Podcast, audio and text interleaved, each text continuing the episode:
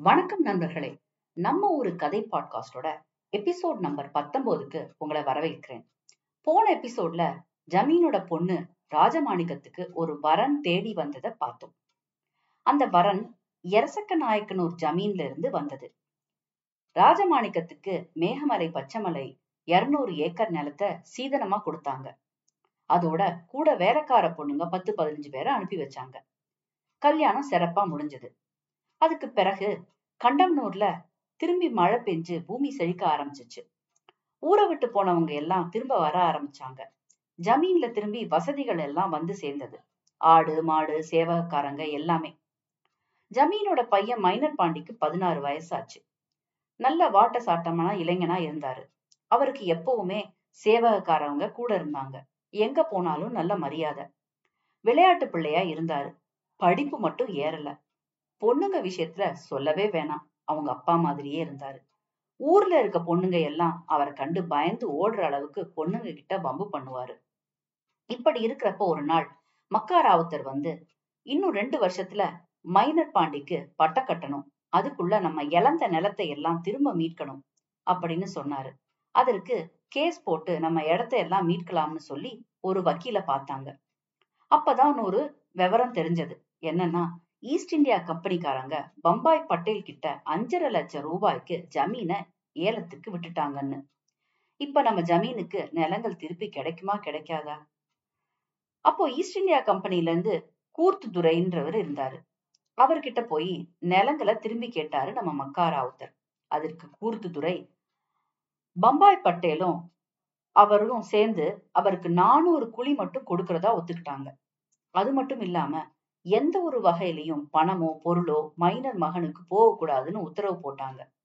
மக்காரவுத்தர் மறைமுகமா மைனருக்கு உதவி செய்யலான்னு முடிவு பண்ணி அந்த உத்தரவுக்கு ஒத்துக்கிட்டாரு. கூர்த்துதுரை கண்டமனூர் ஜமீன் நிலங்களை நிறைய புதையல் இருக்கிறத தெரிஞ்சுக்கிட்டு அதை தோண்டி எடுக்க ஆரம்பிச்சாரு. அவங்களுக்கு நிறைய புதையல் கிடைச்சது. அப்போ மைனர் பாண்டிக்கு ஜமீன் நிலங்கள் எதுவுமே இல்ல. இருந்தாலும் பதினெட்டு வயசு ஆயிடுச்சு. ஜமீன் பட்டம் கட்டி வச்சாங்க. பட்டம் கட்டின அன்னைக்கு சாயங்காலம் பம்பாயிலிருந்து சாமியார் ஒருத்தர் அரண்மனைக்கு வந்தாரு. அவர் கூட நிறைய வடநாட்டு சிவப்பான இளம் பெண்களும் வந்தாங்க. அந்த சாமியாரு வேலப்பர் கோயில தரிசிக்க வந்ததான்னு சொன்னாரு. அதுக்கு ஜமீன் வேலப்பர் கோயில் எங்களுக்கு இப்ப சொந்தம் இல்ல அப்படின்னு சொன்னாரு. அந்த சாமியார் அதுக்கு அந்த கோயில் உங்களுக்கே கிடைக்க நான் ஆவணம் செய்யட்டுமா அப்படின்னு கேட்க ஜமீன் எங்களுக்கு திரும்ப கிடைக்குமா? அதுக்கு நான் என்ன செய்யணும்னு கேட்டாரு. அந்த சாமியாரு பம்பாய் பட்டேல் கூத்துத்துறை ரெண்டு பேரும் வேலப்பர் கோயிலுக்கு வருவாங்க.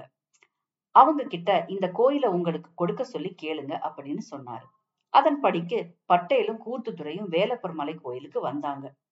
அப்போ ஜமீன் அவங்கள போய் சந்திச்சு எங்களோட எல்லா நிலத்தையும் தான் எடுத்துக்கிட்டீங்க. எங்களோட வேலப்பர் கோயிலையாவது எங்களுக்கு கொடுங்க அப்படின்னு கேட்டாரு.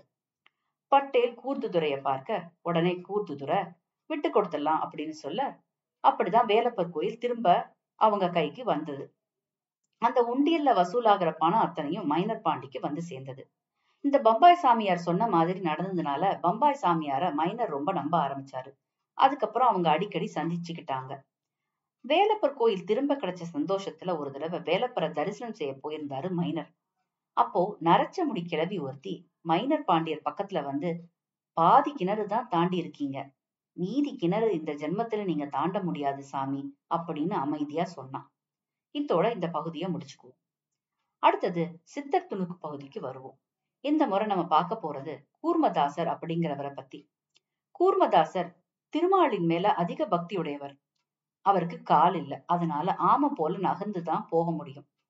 அதனாலதான் அவருக்கு கூர்மதாசர்னு பெயர் வந்தது.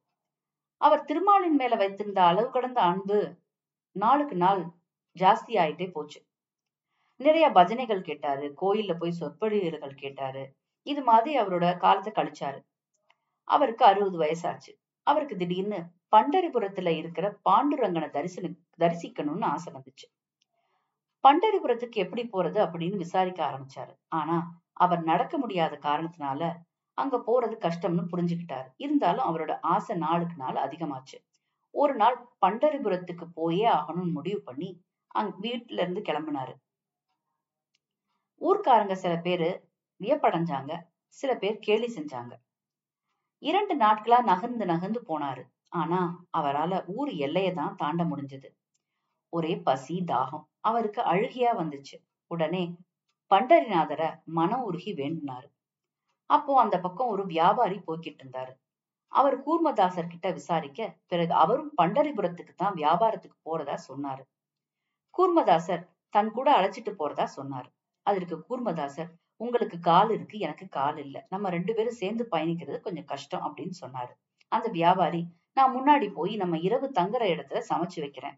நீங்க வாங்க அப்படின்னு சொன்னார். அதன்படிக்கு வியாபாரி முன்னாடி போக கூர்மதாசர் மெதுவா போக இரவு தங்குற இடத்துல சந்திச்சாங்க. அந்த வியாபாரி சமைச்சு வச்சிருந்தாரு. கூர்மதாசர் சாப்பிட்டு உடல் தெம்பா உணர்ந்தாரு.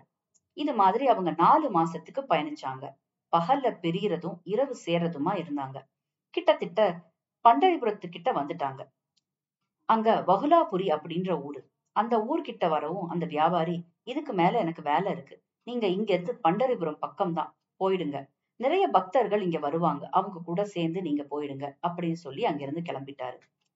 அங்க வந்த பக்தர்கள் கூட்டத்திட்ட நம்ம கூர்மதாசர் தன்னையும் பண்டரிபுரத்துக்கு அழைச்சிட்டு போக சொல்லி கேட்க அவங்க அதுக்கு அடுத்த நாள் ஏகாதேசி பண்டரிநாதரை தரிசிச்சே ஆகணும்.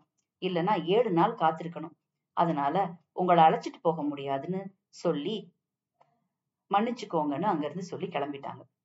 உடனே கூர்மதாசர் சரி நீங்க நாளைக்கு பண்டரிநாதரை தரிசிக்கும் போது இந்த கூர்மதாசர் பண்டரிநாதன் தரிசனத்துக்கு ஏங்குறதா சொல்லுங்க அப்படின்னு சொல்ல அது போல அந்த பக்தர்களும் பண்டரிநாதரை தரிசிக்கும் போது கூர்மதாசரை பத்தி சொல்லி வேண்டுனாங்க.